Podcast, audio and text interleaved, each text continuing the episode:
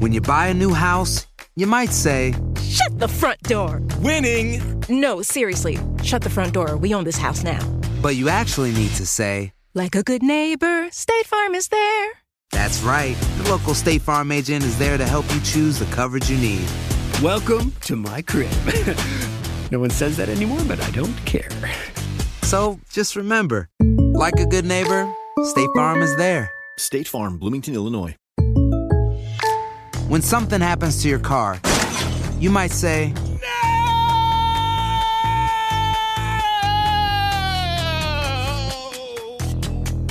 My car! but what you really need to say is something that can actually help. Like a good neighbor, State Farm is there. And just like that, State Farm is there to help you file your claim right on the State Farm mobile app. So just remember, like a good neighbor, State Farm is there. State Farm, Bloomington, Illinois. Hey everyone, it's Lainey. I'm releasing this GetVokl live stream that I did. Now, I'm releasing it as a regular episode so that you have an opportunity to submit your entry where I will be drawing the name of the winner on my GetVokl live stream on Thursday. Okay, on with the show.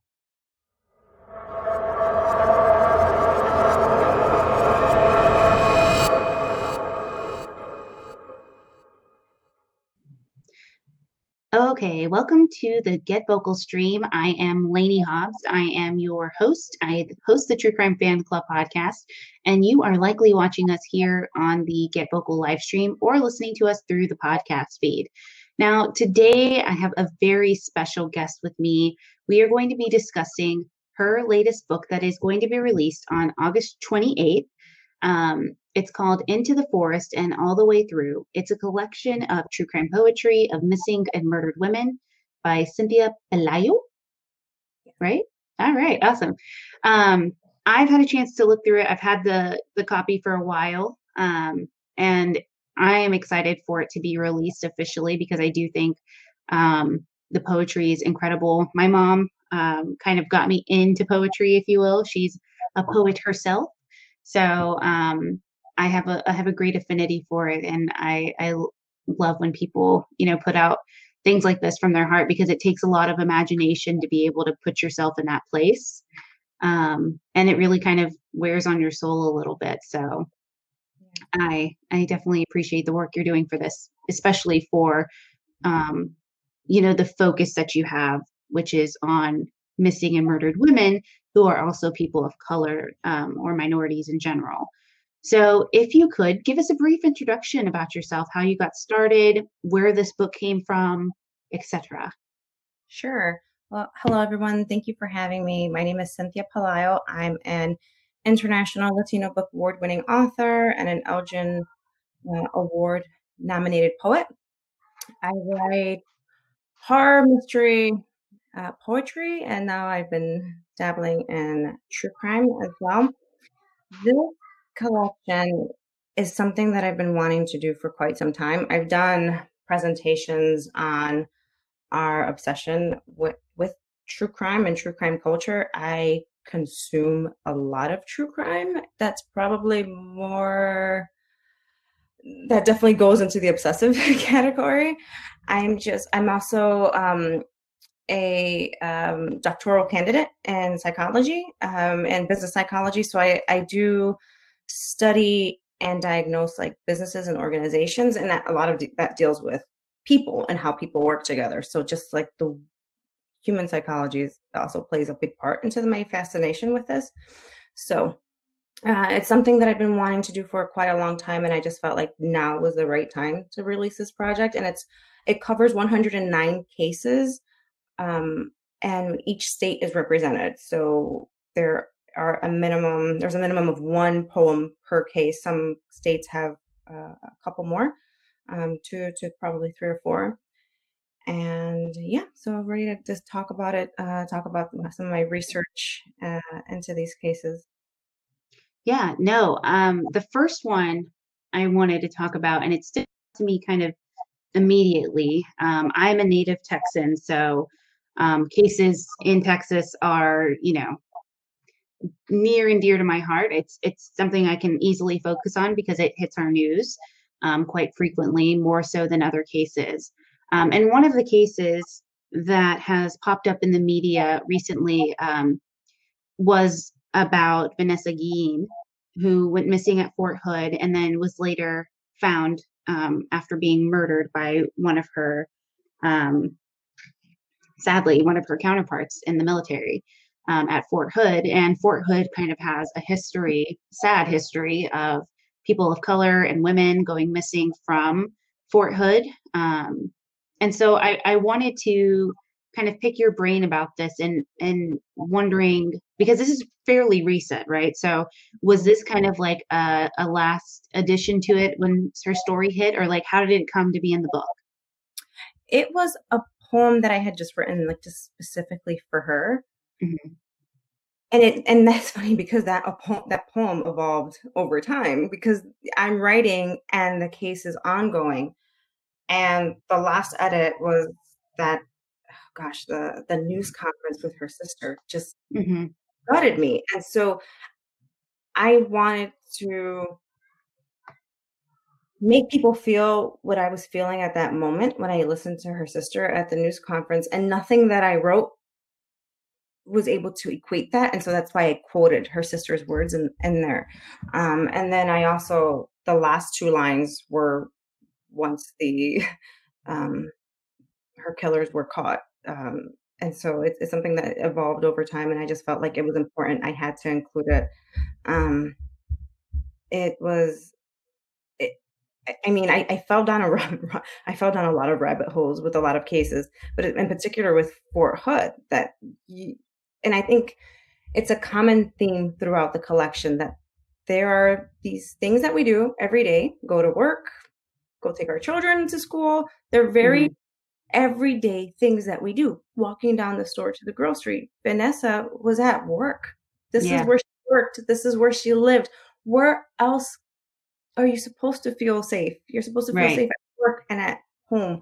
Um, and that's what I really wanted to communicate that these people were charged with taking care of her and they didn't. Yeah. And it's an incredible poem. It it truly um, I felt the same way when I saw her sister basically pleading for information for help um, that the family wasn't receiving and that truly um, you know what we felt especially me i'm mexican. I don't go by hispanic or anything like that. I'm just like i'm mexican. That's what i am. Um, in our community you know this is this is serious. And we were like no of course nobody's going to take us seriously. I have a young niece who's considering um, going into the army and, and, enlisting. And after this happened, I said, you know, I don't know that I want you to do this. I'm actually really scared for you because, you know, you hear things about the military, you know, things are swept under the rug, but this is something that should have never happened. You know, there, there cameras, everything. I mean, there was no monitoring and no seriousness taken in her harassment claims, if you will. Um, and so it was really disappointing and it really frightened me, not just for myself, because I'm kind of away from it by watching it as a consumer, if you will, on, on TV.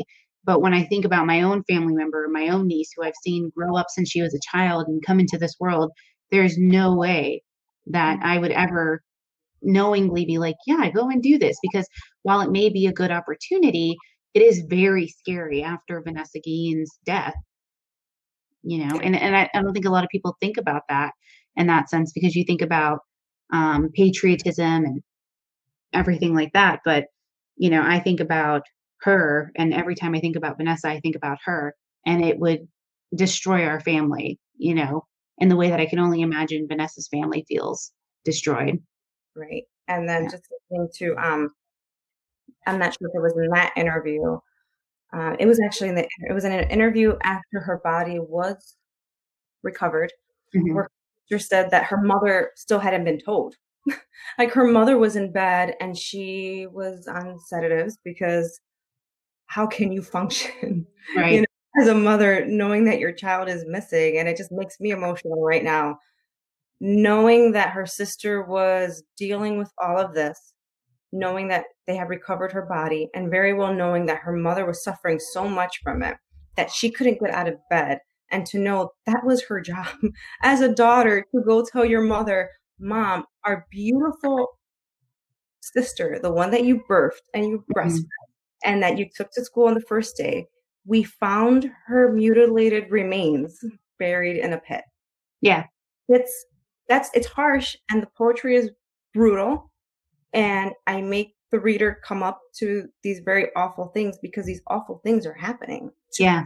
people and it regardless of regardless of your any affiliation political affiliation religious affiliation that does not matter that these are human beings Sorry. the puppy agrees with me Yeah. and i think that's something that we can all agree with regardless of our positions regardless of our statuses that these are people that were loved and that were here and that are no longer here because at one point somebody deemed that they had power over them to dispose of them Yeah, absolutely. I, I totally agree with that. Um, now, how did you come to select the cases? Because there are a lot of cases that you've chosen from. And I was wondering how you made the determination of how those are going to be, you know, how you pick which ones are going to be in the um, book. that was hard because I, I every time I would pass on a case, I felt like I was ignoring another woman whose case had been ignored for so long. So that was something that I struggled with internally for a long time because I knew that I wanted to include their names. I, I knew that that was important. I knew that their name, date of missing, their ra- their ethnic, their race was very important. That I include that um, as well. I, I could talk about that later, but um, uh, as well as an investigating agency phone number because then I felt, okay, I'm going to talk about these women, and then what? You know, eh, so I thought that was important to track down these phone numbers and include that as well. Uh, as I started writing, I had to organize myself pretty quickly, um, just because you can get kind of get lost. And I so did I would I do only missing women? Would I do only murdered women? Would I do children? Would I do young women, uh, adults? And so I made a point that I would be as balanced as I could, but if I felt an emotional pull to these cases, I, I felt like there was something in my gut that would go with them. I wanted to do that's why I thought that selecting one case per state was important because then anybody can see that this is a wide ranging problem. It's not just to like a specific region or a scary inner city. I live in Yeah. Chicago. Um, and this is uh, I, I also wanted to make sure so i mean there are cases that are very rural communities or cases from reservations or cases from big cities um, you know wealthy suburbs. So i wanted to be able to include that range. I also wanted to include a range of ages from i have days old to i believe the oldest case is 75 hmm I also didn't want them to be so cold case that people didn't feel a sense of urgency behind this. So I believe the oldest case might be like 1970 in the uh, early 70s. Yeah. So uh, I the range of disappearances like uh, people going to work, people uh, domestic abuse um, was hinted at there, serial killers were covered, and just possibilities that people actually got lost in forests uh, or rivers or um, you know Accidentally disappeared. way. So I didn't. I wanted it to be this range, and one of the most terrifying poems that I wrote um, was one that was just like 29 words, and it was. Um, I am on my way. I'm trying to look for the words, but it's like I am on my way, and it was a case where the young woman was getting off the bus, and she was Mhm. texting somebody, I am going to the bus. I'm going to get off the bus. I am almost there. And the from the point of the bus stop to that person's house where she was going was half a block. So in half Oh, a wow. block, a person went missing. So I wanted to also make a commentary. Oh, the messaging you one. yeah, messaging you Yeah. where I wanted to make a, a commentary where it's like, how safe are we when someone can go missing? Um, this is uh, Lachey Monet Dinoko Dungy. Like, how safe are we when a young woman can go missing in the daylight from a bus stop on a block? That's that makes no sense to me. Like, Um, Would know, you I- mind reading that one to us? Because it is really, really powerful. Um, Mm. I came across that one and the way that you describe it now, because I didn't get a chance to like look up everything. You know what I mean? I was like, okay, I earmarked it or highlighted it in my PDF and everything. But if you don't mind, Sure. um, we are just so you guys know, the book is going to be published on the 28th.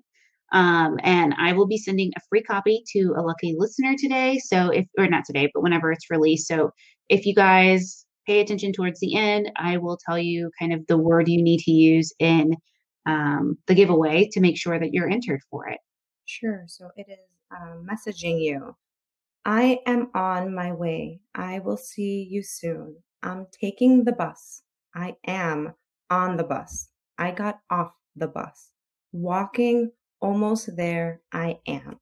So it's probably one of the shortest poems. And it's just ends mid sentence as she was texting somebody because that's Yeah. how quickly she disappeared. It's insane to me, truly, how things like that happen. Um, because it does, I mean, we are fortunate in the true crime community that we get this foresight, you know, with the cases that we cover. We get to see how people became victims of crimes. Mhm. Um, and it's not always by circumstance, like most people think missing and murdered people. Um, I, I look at my friend Marissa, she hosts the Vanish podcast, and she often gets very, depending on who the person is, on who the missing person is, um, varying emails of whether or not this person deserves to be found or deserves to have a case because they, you know, engaged in illegal activity, either sex work or drugs, or you know they were in a domestic violence situation. Um, more so than somebody who say was, you know, a happy mom of five who just happened, you know, to get abducted one day and had no like criminal history or no, you know, red marks on their case of life, if you will. Mhm. Um, and and it's astounding to me because I'm like, it doesn't matter that somebody is on drugs; they are still a person, and they still went missing, and they're they still belong to a family. Right. Um, so it, it's it's kind of interesting. And what would you do, I guess, if you got that type of feedback with any of the cases that you've put into this book? It's funny because one of the poems actually addresses that. Uh, it's called uh, "Discard the Words." Uh-huh. And it's um, my. It, it's about a, a woman named Audrey Lynn Harris, and uh, it was my commentary on those words: high risk lifestyle. Oh yeah, I feel like that then gives license that says it's okay that this person was killed by a person because of their lifestyle. And I think that Mhm. I think that should make us terrified that we are okay that someone killed somebody because of whatever lifestyle that they lived.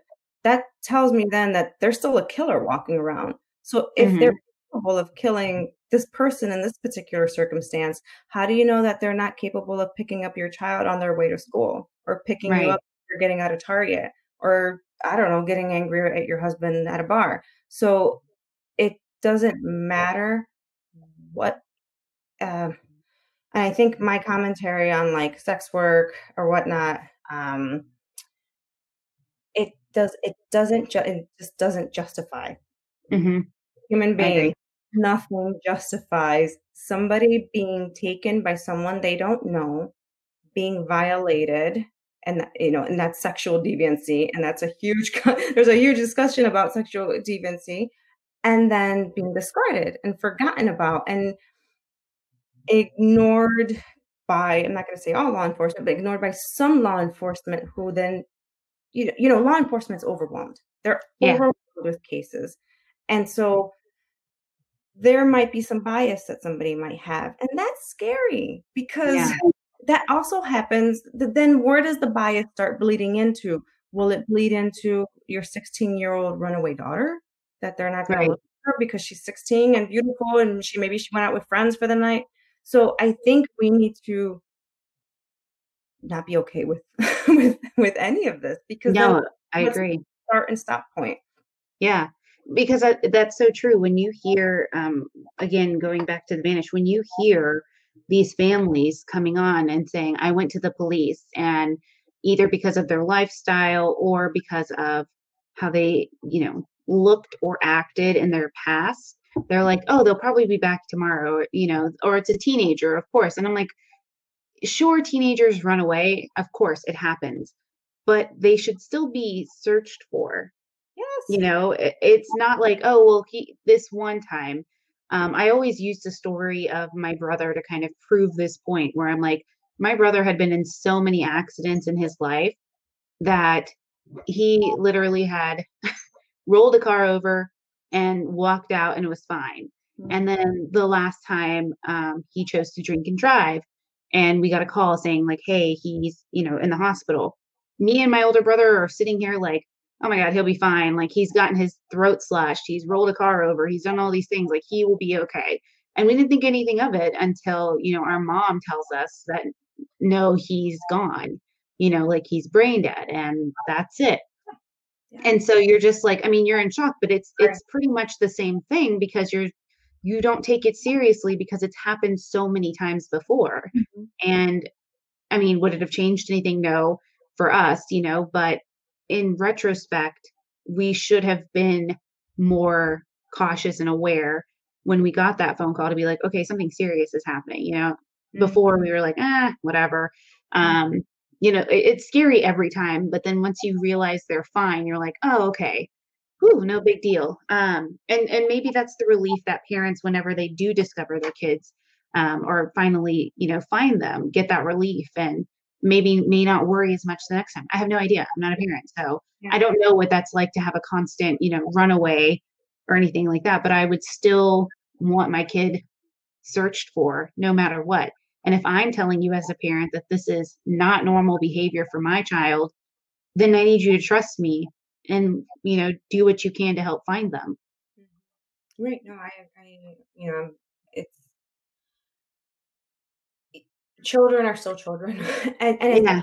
and you know the the laws or the the policies on X number of hours that you put in, you know, uh, you know, the, the search for an individual. I feel like it varies from it, it varies widely um, in, in some cases, and I think that you know something as simple as the Amber Alert yeah. that that has saved lives. hmm We can make small changes um, in order to take care of one another because ultimately, you know, I look at it as we're all here together. we're all on this planet together. I think we can't be okay with ignoring other people because then that what, what then then what are we then at, at that right in humanity like are we just we're just making these arbitrary decisions that okay well that person's life doesn't matter and then this person's life doesn't matter. Well that person was working at a, as a stripper so i'm not going to go search for her. It's like right. is that okay? Like i just don't i just don't want to live on a planet where it's okay to think that way. I think these are still people and they're still loved and um if we ignore these issues then it can become very scary and after i was yeah researching the number of cases it's a very scary thing to see absolutely how many people have just even gone missing from their house. Like this person was at their house or this person was at the job. Like I walked into the office and I know she was there because her purse was there, but her car is not you know, missing. Where what happened to her? It's so this yeah the, there, there's it's certainly a, absolutely true and and then again, these killers are out there and somebody knows something and they're living next door to us and they're working with us or they're living Mhm. with us. That's terrifying that there's yeah walking around with no conscience and that they are okay with doing these awful things.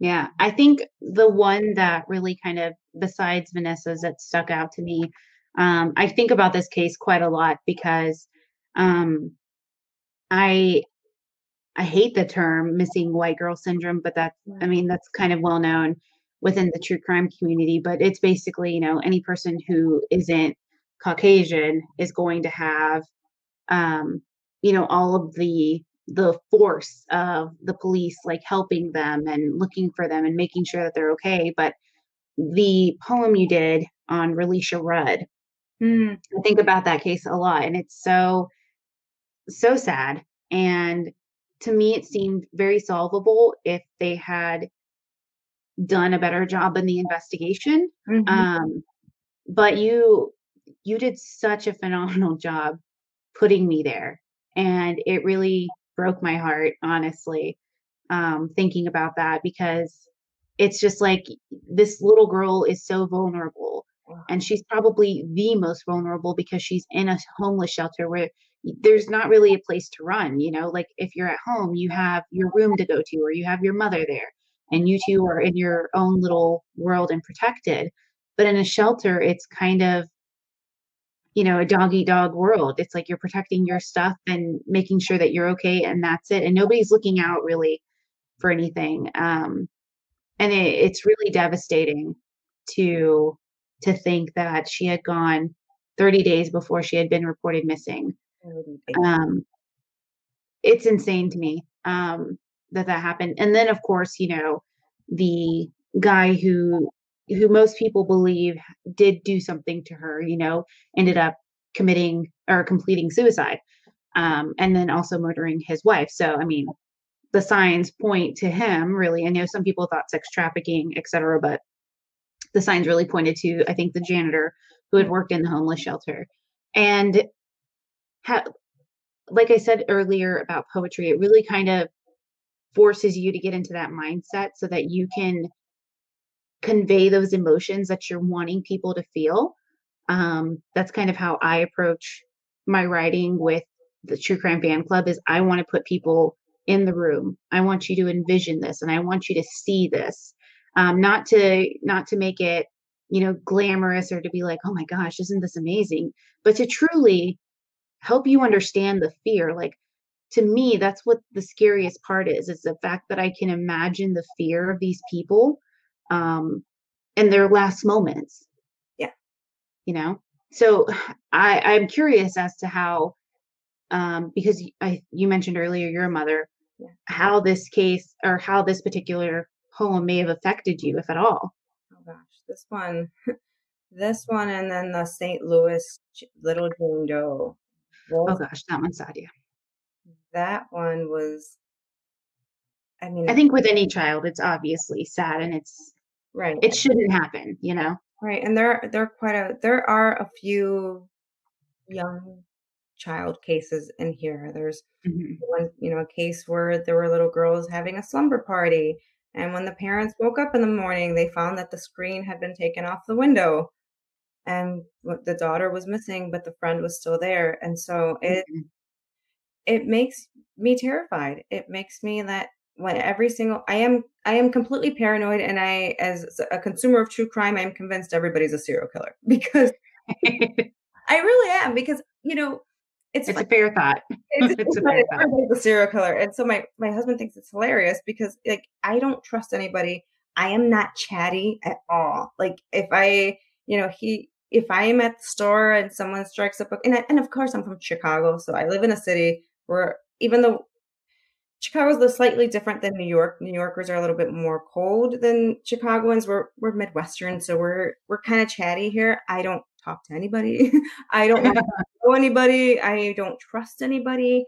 I don't give anybody any type of information that kind of get let, Could be used. yeah, that lets them really know who I am because Mhm. are awful people out there. They're really awful people. And I think what this just consuming true crime and then invest, you know, in to write and you know, I'm excited to talk to you because I'm sure you were able to pick up uh, as opposed to like, you know, my traditional readers in the horror community or mystery community, you're able to pick up on some a lot of the little nuggets that I kind of scattered throughout with some of these clues or people in the true crime community might might know. Um, you know, I kind of dropped in Israel Keys's name in one of the cases because there's a, a suspicion that she was actually murdered by Israel Keys.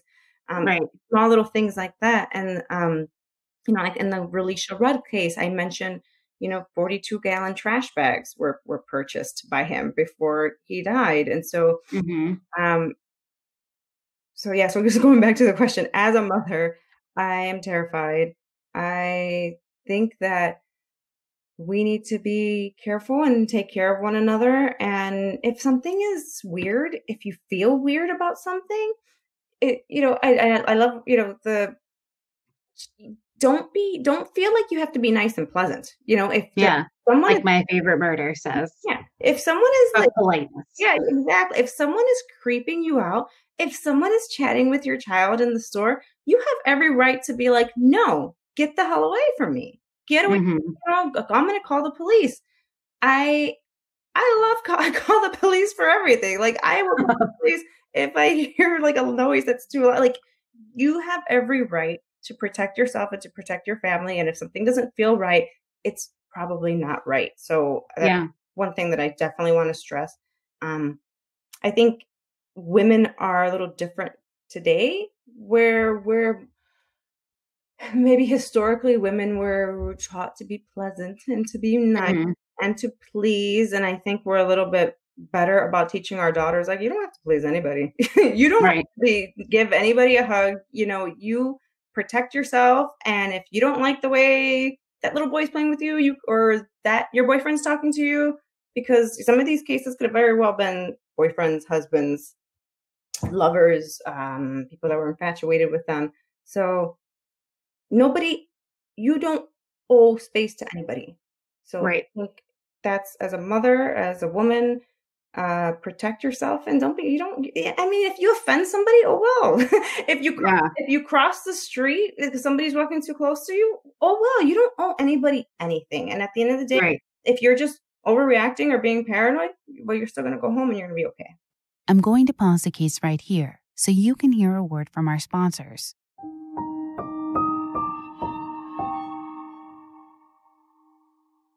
Voy a ponerme la vacuna Prevnar 20 porque estoy en riesgo de contraer la neumonía neumocócica. la cual pudiera llevarme al hospital. Así que preguntaré sobre Prevnar 20. 65 años o más, puedes estar en mayor riesgo de contraer la neumonía neumocócica. Pregunta a tu médico o farmacéutico acerca de vacunarte con Prevnar 20. Vacuna conjugada antineumocócica 20 valente, una vacuna de Pfizer que puede ayudar a proteger contra la neumonía neumocócica con una sola dosis. Prevnar 20 está aprobada para adultos para ayudar a prevenir infecciones contra 20 cepas de la bacteria que causa la neumonía neumocócica. La aprobación continua puede depender de un estudio de apoyo. No uses Prevnar 20 si has tenido una reacción alérgica grave a la vacuna o a sus componentes. Adultos con sistemas inmunitarios debilitados pueden tener una respuesta reducida a la vacuna. El efecto secundario más reportado fue dolor en el área de la inyección. Para más efectos secundarios comunes e información completa de prescripción, llama al 1855-213-2138 o visita Prevnar20 en español.com. Pregunta a tu médico o farmacéutico sobre Prevnar 20.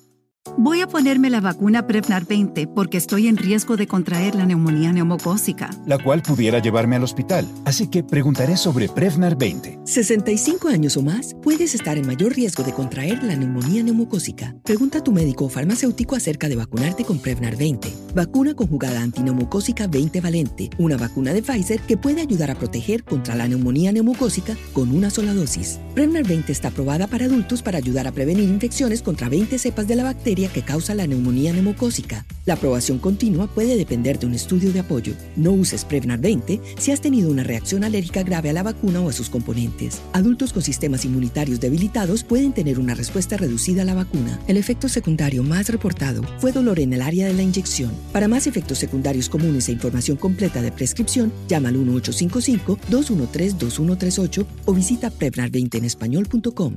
Pregunta a tu médico o farmacéutico sobre Prevnar 20.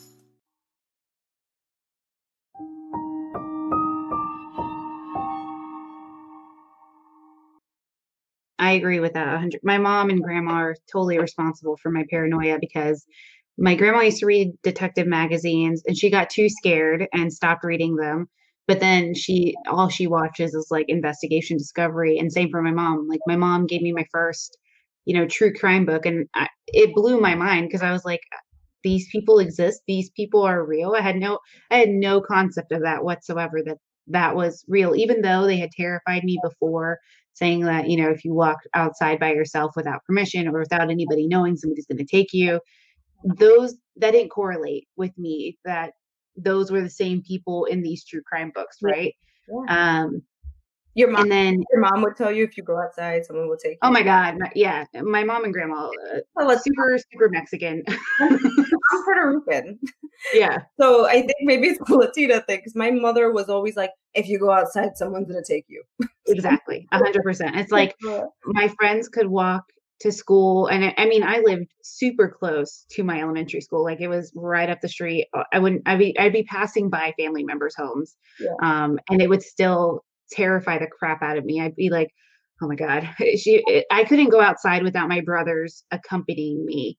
And even then they were like no you can't go. Like i couldn't open the door step on the porch without saying like hey i'm opening the door. Yeah. And then they would be like no i'm not taking you. And i remember one time I snuck out of the apartment we were living in in Irving, which not a great idea when I was younger. I snuck out of the apartment we were living in because my mom had gone out um, on a date, I think, and my brothers were there, supposed to be watching me. Climbed out of the window and I walked over to my friend's house and we went to Sonic because they had like the sit-in booths and stuff. And I was like, oh my god, this is so great. And then I realized like, oh crap, it's so dark and it's late and I was so scared.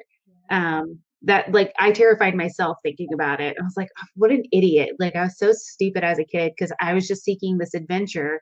I don't know if my mom knows that she's in here. so I'm okay. Obviously I lived.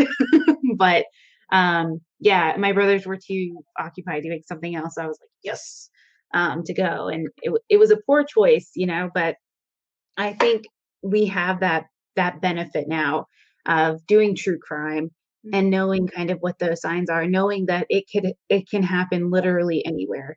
It does not matter that you are in a dark alley. You could be walking up your front door, you know, up your front steps to your door. And it could happen in broad daylight. We've we've seen videos published um, of of a young lady, especially the one that I forgot her name, but the one case that comes to mind is she literally went down the street 10 minutes to, to Target and was followed by somebody in Target and she goes to put her stuff up. I think she was making something for her boyfriend or something. She goes to put stuff up in her car and she's abducted. And they find her body after tracing her phone calls and things like that or pinging her phone. Um, you know, they end up finding her, but it's it's something as simple as that. It's like you have to really pay attention uh, you know to your surroundings or you could easily become a victim just like anybody else and you know, heaven forbid anybody thinks anything in your past makes you unworthy of being searched for.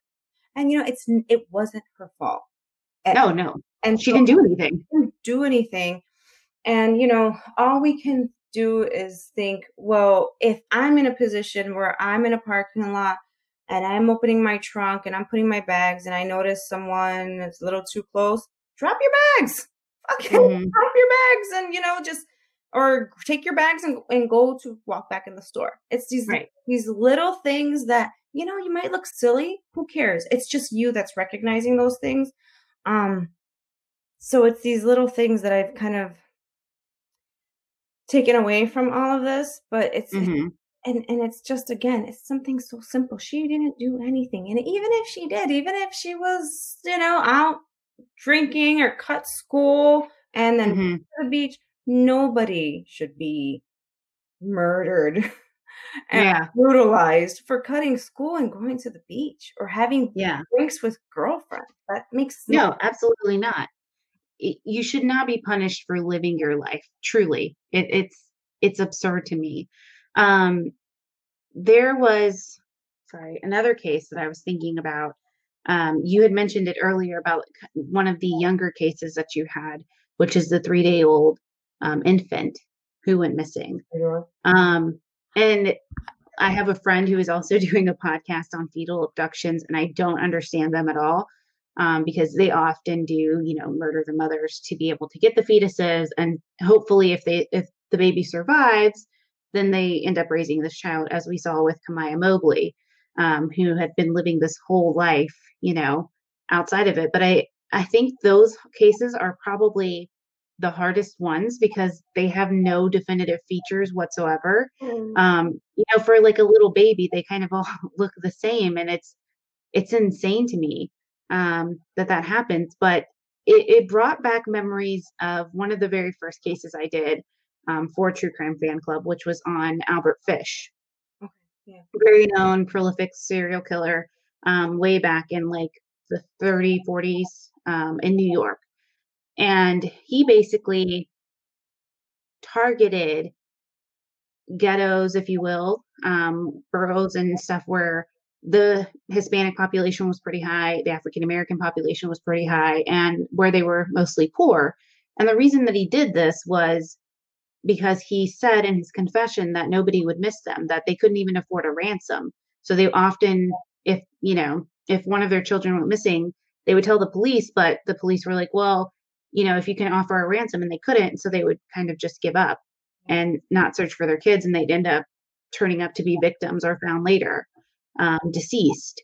So I think about that and I'm like, what makes it easy for these children to be taken? You know, like, is it their location, their proximity, the neighborhood that they're in? Why is it so so easy? I guess I, I don't know. It, you know, how do these people know that this is happening? Um, and that one still kind of boggles my mind about it that you know you can give birth and take your baby home thinking everything's fine and i can't even imagine the nightmare of walking into the nursery and your baby isn't there. It's it's awful and I, it makes it it's funny just talking about um you know these types of cases that it, it didn't include her case but Marlen Ochoa here in chicago oh yeah. Yeah that case that was i remember calling my mother every night while they were searching for her. And then um, it was a Marlen was probably how old was she? She was, I don't want to. I, I think she was 19. She was really young, pregnant. Mm-hmm. Um, she was lured with the offer of baby clothes. Yes, Um, like they mostly are. like they mostly are, and then um, which is Mhm. sad because these are women that need things, right?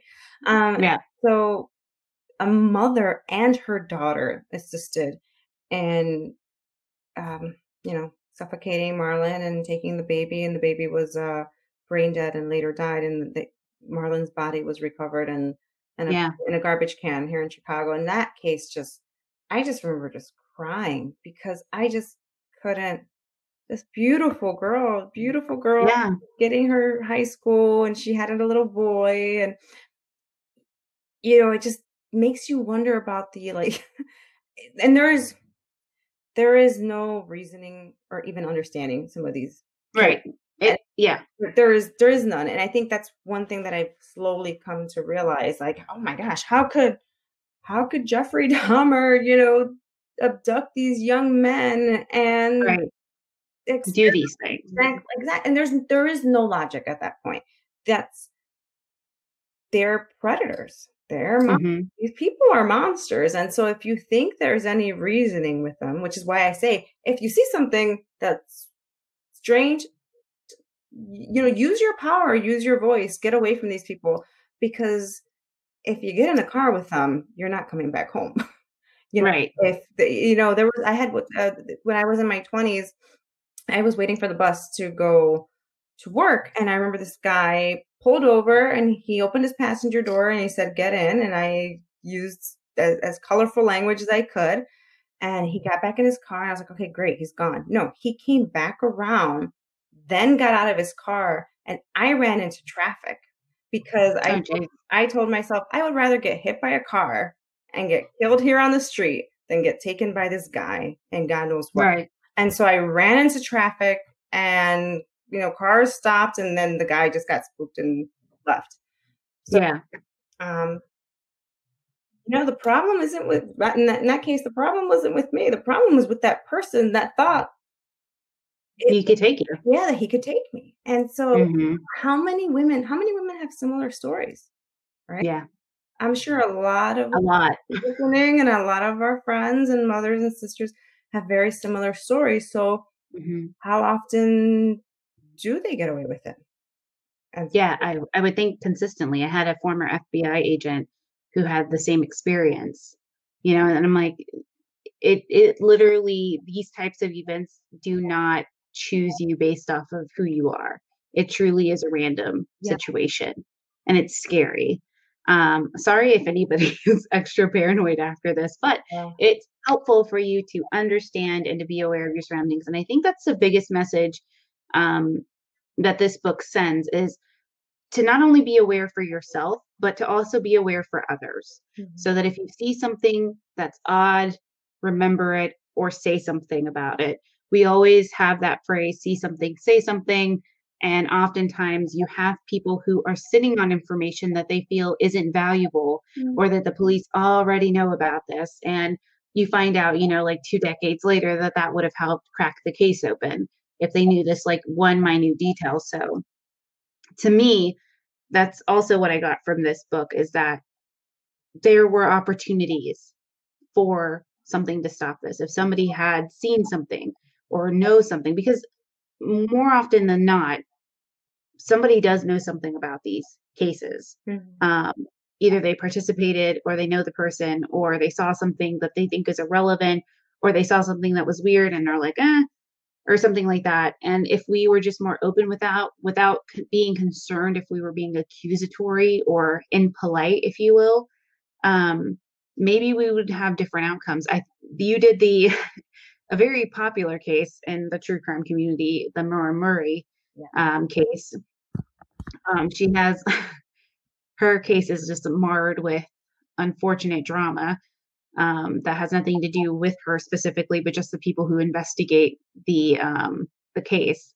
Um, but I loved the title because it's truly it, it it encapsulates what her case is about, which is all questions, no answers. No matter how hard we try, because there's so many theories abound about did she just walk away from it all? Was she abducted? Did she walk into the woods and you know pass away in there? Did somebody help her get to Canada? Um, it died. My apologies. I know Um, because my internet's gone down, went down the other day too. So I was like, oh no, oh my god. So I don't know what you heard about the Maura Murray thing. we're talking about Maura Murray, and I didn't include. I included just like a few of these like high profile true crime cases. For the a lot of cases, I felt I tried to be more low profile, but there were some that were just like. I, I the ones that are really high profile, I talked about them because it's like there's so much light shown, shown you know, sh- shown on these cases. Why, Yeah. why is that? And so I kind of made, you know, this Attorney, which that case is completely bizarre. Oh and oh my gosh. her stepfather was just recently, thank goodness, because that creep. He's been arrested. Oh gosh, it's just, Yeah. just arrogance, you know, over the years and interviews and commentary. I'm like, how is this? How is this guy walking free? Yeah. It's clear as day that he was involved. did it. Oh, Yes. His daughter, um, Sarah Turney, did it or hosts a podcast about it. Um, Voices for Justice, I believe. Yes. Um, and I always get it mixed up with another podcast called Voices Victims, the Voices of the Victim. So I think it's Voices for Justice. Um, but we've been following her journey since before she started her podcast, and she came on to um, she came to our true crime podcast festival basically as a day one podcaster who was you know not sure she was going to get any support but we all rallied behind her. And when she announced that her father had been arrested um, in suspicion of you know the murder of her sister which to us it's totally clear because she has such a different perspective than anybody who's investigated this case. She was there um, and she can attest to his conduct and his extremely odd behavior and the videos that she has access to um, because you know the phoenix police didn't give it to her or they didn't take it into evidence. Mhm. it's insane. And you can see how predatory he is towards her and it's it's disgusting and you wish that more some more people wouldn't have been afraid of him Mhm. to to do something or say something about what happened Right. Yeah. I'm I'm so glad. I I was wrapping up the collection once it was announced that he was caught or arrested. I was like 20 almost 20 years. Yeah. Like thank goodness that um you know she you know her sister continued fighting for her for her Yeah. didn't let anything come in in the way of that and she's Yeah. going to be a great victims advocate in the future for other cases too i think that's her plan is to continue to to do that for other cases and other people um, because she knows, you know, exactly what it's like to have somebody go missing out of the blue in your life. And then just manipulate you afterwards, right? Oh yeah, yeah. She was in the boat that her dad didn't do anything. That he was he didn't commit the crime, and he had convinced her essentially that you know these people were crazy, and of course Alissa ran away. Um, and then she got to look at everything kind of through a different lens after she was interrogated about her father with the whole explosive situation, and finally kind of had that that moment where she was like, "Holy shit!" Like he did do this Right. that that I can't even imagine what and she still doesn't really recall any of that interrogation. She hears it on the tape and is like, "Oh my god, I I don't remember this." I'm like, "It's your trauma response, dude. It's like you're used to blocking out Yeah. things like that because that's just the response you have to it. Like that's how your brain's protecting you. It's insane. Awful. It's incredible. Um, well, we're wrapping up close to our time. So I'm going to give everybody what they want. So again, the book comes out on that- September 28th. Oh, sorry. It's actually out. Oh, is it? Yeah, it is actually Wait, out. did it come out August 28th? Yes, yes, August 28th. Okay, that's my bad. My bad, guys. She's like, hold on. Okay, sorry. Uh, still forget we're not in September. Or I don't know. It's quarantine, my friends. No. Let's just Yes. pretend that I said it's already out August 28th. Sorry, I forgot. I thought it was, I don't know. Time- it happens. I'm so sorry. Time knows, no- time knows no meaning right now. No, I was like, I seriously, I was like, this is perfect timing. Great. The 28th. Okay, well, it's out. So now I don't have to wait. So um, so if you guys um want to enter into the pod or into the drawing for the book, all you have to do is send me a DM or an email email to my email address. Everybody should know it by now. Um, but it's tcfcpod at gmail.com. And all you need to include in the title is into the forest so that I know you listened to this part. If you include book and blah, blah, blah, you're not entered. Into the forest is what you need to put in the subject line. And then I will announce it for the next um, GetVokl live stream. And then I'll have it sent to you and everything. And so you can get a copy of it. And it's really great writing. For me, it puts me there. So I hope that it does the same for anybody else who decides to pick up the book. I'm also going to include the link in the show notes so everybody, um, if you can't wait for it or you don't want to risk the drawing, you are so welcome to buy it. Um, and it, like I said, it's incredible. You will have a lot of content to read, and it'll also give you an opportunity to look into these cases that you may have never heard of and help bring awareness to them by sharing, you know, their stories on your social media or you know, asking your pod favorite podcasters who do shows like this to cover them on their goodness gracious to cover them on their podcast. There's a lot of advocacy work that just as a listener of a podcast that you can do to help bring these stories to light. So I hope that you guys take that opportunity to do that. Um, probably don't have a lot of time for questions, but if anybody does have any, feel free to um, hop on and ask your question or type it in the chat while we have some time. Um, but Cina, is there anything else you want to add, kind of closing um, about the book or what you're hoping people get from the book? I please read the names. I, you know, read the names. I think that's very important to me that their names are known. If you see something, if you heard a story from long ago that you think can be a clue, can be some insight, I mean, call in a tip line. It it Mhm. takes it takes seconds, it takes minutes. You never know what valuable information that you may be sitting on. And these people were here and they were beautiful and they were loved. And many of these parents died never knowing what happened to their daughters. Many of these parents um, are in their, you know, last few years. And I think the greatest gift that we can give them is um, resolution. Closure. Yeah. Yeah. Well, not closure, I guess. closure to know that to tell them what happened to their their daughters and their Mhm. family members um and please stay safe please stay vigilant protect yourselves and take care of one another. For sure. Um, we do have a question. It asks if you will be translating this book into Spanish. That's a great question. I don't know yet. I will find out. it might, yeah, it might work out. It might work out. Uh, let me see. Let me see. Let me see. Another question from Facebook is Have you decided to create a part two to this or another series on true crime poetry? Yes.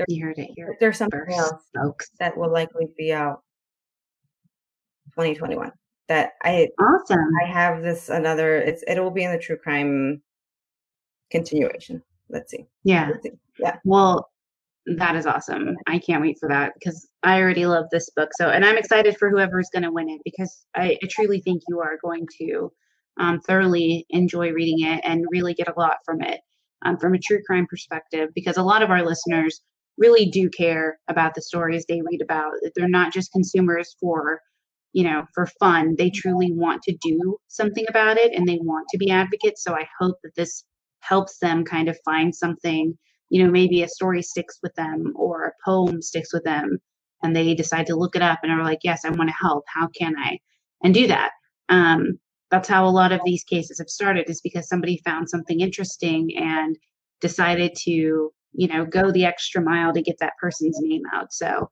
you could be doing a lot of you know making a lot of difference in somebody's life if you just you know help put the word out for their family members who are missing um, I want to thank you, Cina, for coming on. It has been an absolute pleasure. Um, I love having authors on to talk about their work, especially when it's focused on things like this. Um, in the true crime community, you don't see a lot of creators of color prom, you know, note what am I saying? Um, they're not really well noticed, if you will, or well known as well as other creators are that are bigger in the um, genre. Um, and there's been a big push lately to to push those voices forward and to um, make sure that they are recognized. And so I hope that that does this for this case or this um, show as well. That we're able to help highlight other creators of color and other women of color in this podcast sphere. And so if you're interested in um, looking at Cina's book or reviewing Cina's book, please get in contact and we can make sure that you do that so that you can share this book with your audience. Um, and feel free to hit me up. Everybody follow me, social media, whatever. And then, Cina, where can people find you? Find me on Twitter. Um, I'm at Cina, C I N A P E L A Y O. My website is the same, cinapelayo.com. Um, I'm also on Instagram, Cina Pelayo author. Uh, that, yes. So that's where you can find me Twitter, Instagram, or my email. And feel, feel free to follow me on Twitter. Um, I tweet a lot about true crime, horror, mystery. So I love that you do horror too. I was like, oh, I'm so excited. it's another favorite genre of mine. Well, everybody, thank you again for tuning in to True Crime Thursday with Lainey on the GetVokl platform. I had a wonderful guest, Cina Pelayo, who just not re- did not just release her book. It was released August 28th of this year. It's called Into the Forest and all the way through a collection of true crime poetry of missing and murdered women. I highly recommend you check Amazon. Um, is it also? Um, I also try to promote local booksellers. Um, so is it published anywhere else besides Amazon? It will get on the indie um the indies website soon. So hopefully that will be available because I do want to support indie booksellers. So awesome. So yes, just wherever you look for books, just search for it. Um, but you can, uh, like I said, I'll include the link for the Amazon purchase option if you would like to, and I will also see if I can find it on the bookstore, whichever one I use. I always forget the name of it. Um, and I'll also include that in the show link so that you can um, search for the book and buy the book if you just can't wait. Um, I want to thank you, Cina, again for coming on. I really appreciate it. Thank you so much. This was no thanks. It was so much fun. Forever. Like I feel like always goes. You know, anytime I talk true crime, I'm like, it, the time goes by so fast. Okay, fan club members.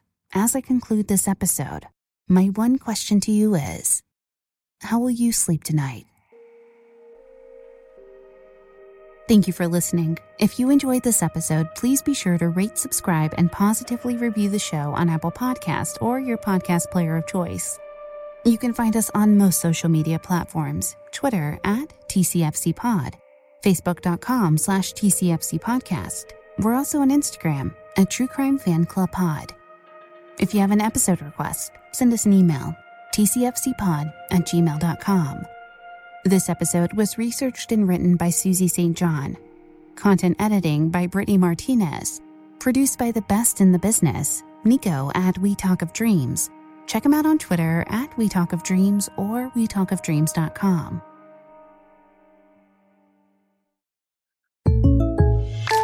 When something happens to your car, you might say,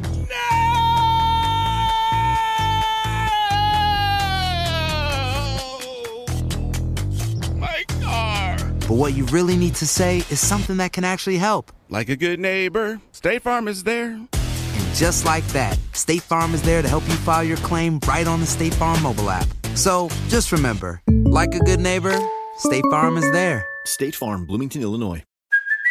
Hey, it's Kaley Cuoco for Priceline. Ready to go to your happy place for a happy price? Well, why didn't you say so? Just download the Priceline app right now and save up to 60% on hotels. So, whether it's Cousin Kevin's Kazoo concert in Kansas City, go Kevin, or Becky's Bachelorette Bash in Bermuda, you never have to miss a trip ever again. So, download the Priceline app today. Your savings are waiting. Go to your happy place for a happy price. Go to your happy price, Priceline.